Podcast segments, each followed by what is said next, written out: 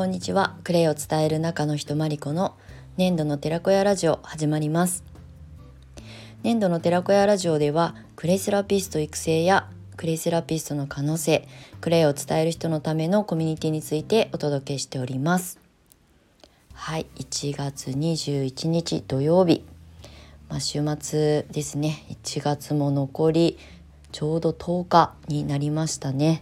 本当にあっという間に1月がこのままだと終わりそうな感じなんですけれども今日はね週末土曜日あの茨城県笠間市内はあのすごい快晴なんですけど風がねまた冷たくてちょっとこう肌に当たるねあの風空気が冷たくて冷え冷えしておりますが。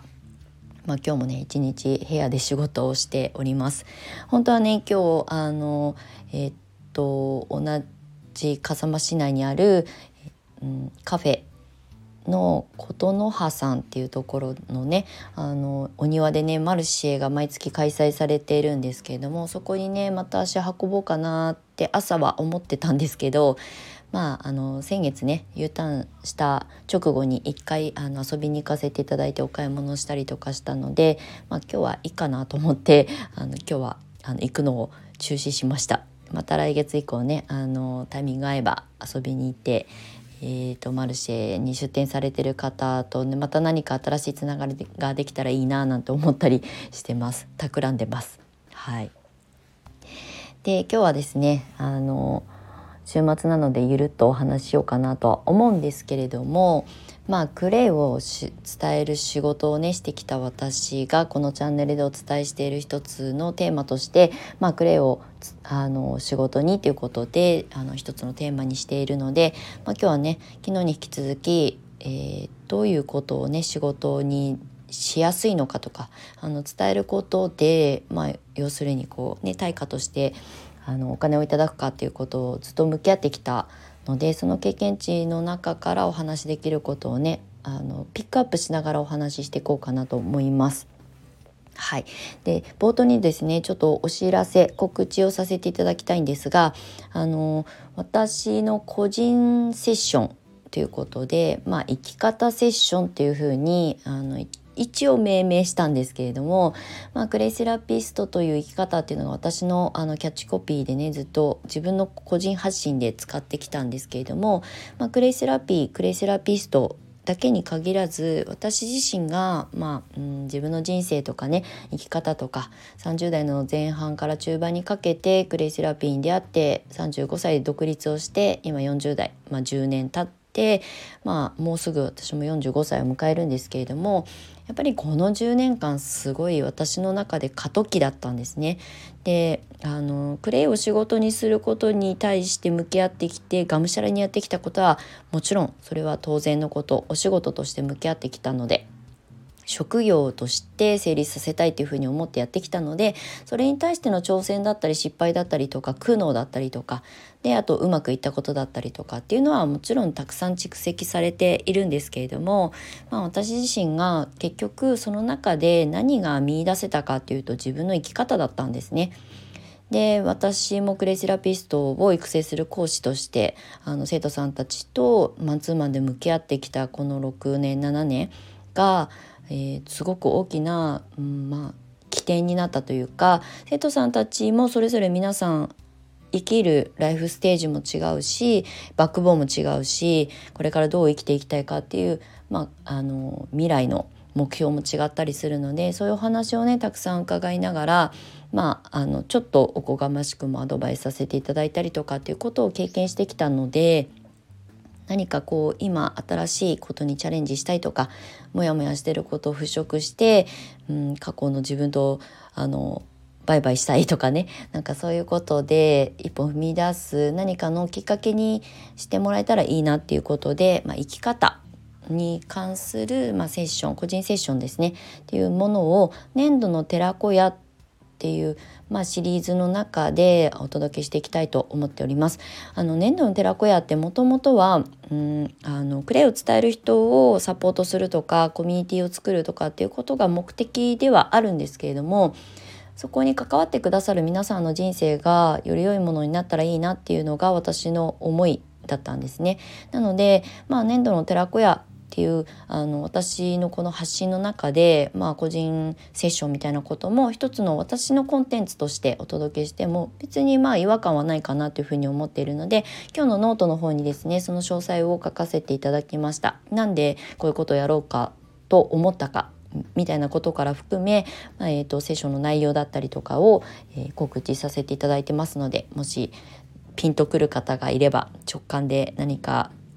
えー、飛び込んでみたいなと思ってくださる方がいれば是非お問い合わせください。はいということで告知がちょっと長くなりましたが今日はあの昨日の収録配信に引き続きまあ今まで私がやってきたことを生徒さんたちにこういうことをやってみたらいいんじゃないかっていうアドバイスをした上でまあ形となってあのなったものだったりコラボえー、ワークショップだったりとかねサロンワークだったりとかっていうお話をザザザッとさせていただいたんですけれども私が、えーと、一番長く続けてきたクレイセラピーを伝える形の一つがもう代表的なものがクレイの歯磨き粉なんですね。でクレイの歯磨き粉を作って、まあ、ワークショップ的にあのお伝えする形だったりとかあとは、えーとキットを作って販売をするっていうことで結構長い期間ねあのクレイの歯磨き粉推しでずっともう一点張りでやってきたんですけれどもでもクレイの歯磨き粉のまあ作り方とかなんでクレイの歯磨き粉がいいのかっていうねその魅力だったりを伝えるだけで、まあ、正直ねお仕事の一つになってきたわけですよ。で本当に最初うんクレイセラピーのサロンを閉じた後ですね湘南に移住した後、まあワークショップとか体験レッスンとかもうプライベートのレッスンとかを、まあ、するしか私の活動の、まあ、方法がなかったんですねサロンがもうなくなっちゃってたので。だけど、まあ、クレイの歯磨き粉の良さをまあ、自分の熱弁をあの含めてねお話ししている中ですごい興味を持ってくださる方たちが集まってくださるから成立したものなんですけれどもクレイセラピーってクレイセラピストってすごく難しそうとかねなんかお勉強するって大変そうっていうふうに思われることも多くて。でもまあもちろん鉱物学とかミネラル学とかにあの及ぶのであの私ももともと理系じゃないし鉱物学とかその分子構造とかもう一回では絶対覚えられなかったんですけどでもやっぱり体感が優先されるなっていうふうに思うのが、うん、頭で理解したって自分の体細胞は目で見て見えないわけですよね。だから体で感じること口の中で感じること肌で感じることを本当にこうそこにフォーカスしていくだけでいいんじゃないかなって途中から思うようになってもう本当にクレイの歯磨き粉気持ちいいよっていうのと、まあ、あの市販の歯磨き粉の、まあ、含まれてるあの成分のちょっと危険性だったりとかをお伝えする形でクレイの歯磨き粉を展開するっていうことをずっと最初初期の頃は活動の私の軸になってました。でクレイの歯磨き粉の作り方を伝えて今までねクレイって粘土ですよね。泥パックで使うイメージしかないものを口の中に入れるなんてっていうそのショッキングな形を伝える。もうなんか皆さんの中であの新しい発見につながったということが継続できた理由だったんですよね。なのでクレイの歯磨き粉ってすごく、まあ、マニアックな使い方の一つにはなると思うんですけれどもその使い方を伝えるだけで、まあ、ワークショップもできるし、まあ、キットを作って販売するとかねあとは、うんまあ、今私は養成講座をあの展開する講師ではあるんですけれどもその中でも一番体感があのはっきり分かりやすくて年齢も問わず性別も問わず伝えることができるあとリピートしやすい形ですよね。歯磨きは基本的には皆さん毎日すると思うので、まあ、その生活の中に取り入れやすい一番こうシンプルでだけど体感だったりとか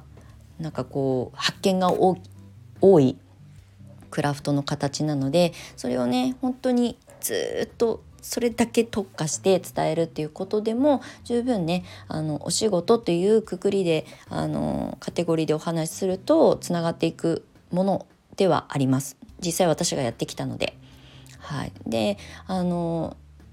歯の生え始めの赤ちゃんとかねあとまあお年寄りになってくるとね歯がもろくなってきたりとか粘膜こう歯茎がね弱まってきたりとかするとやっぱ口腔ケアってすごく重要なことなのでそこにねプラスあのいいものを届けていくっていうことで本当に、ね、年齢も性別も問わず伝えていけることができるので本当クレイの歯磨き粉のあの伝え方のポイントを押さえていくとまああの飽きずに誰にでも届けていけるかなっていうふうに思っているのでなんかねクレイをちょっと学んでみたいなとかクレイを学んだんだけどどういうふうに生かしていいかわからないなとかましてやあの私みたいにクレイをお仕事にしたいっていうふうに思ってらっしゃる方にあんまり複雑に考えずに自分が大好きであの愛してやまない一つの形をまず自分が体感するとか体験してそこに感動を覚えたらまあおのずとそれが言葉になって人に伝わっていくと思うのであまりねあのあれもこれも手広くやろうとするんではなくってもうクレイの歯磨き粉一択でもいいし、えー、それ以外にクレイのファンデーションだったりとかまあ私はあんまりコスメみたいなものにすごいあの疎い人間なのであまりクレイを使ったコスメを作るワークショップの展開があまり上手にできなかったんですけどでも歯磨き粉とかねあとクレイバスお風呂で使うクレイの使い方と選び方ですよねっていうことだけをひたすら伝え続けたんですね最初。ね、それが今につながっているのでまずはあんまりこううん、複雑化しないように自分の頭の中で思考の中で経験がないのにあの複雑に考えすぎて一歩足が踏み出せないっていうことって本当に多くあるのでとにかくそぎ落としてシンプルに一番自分が大好きな何クレイかける何々は何なんだろうっていうふうに捉えて考えてもらえたらうん、なんかこう一歩踏み出しやすいし継続する上でもとても大事なんですよね。たくさんこう情報があふれるこの世の中にいる生きている私たちはどうしてもあの頭でっかちになりがちだし複雑化した方が何かこ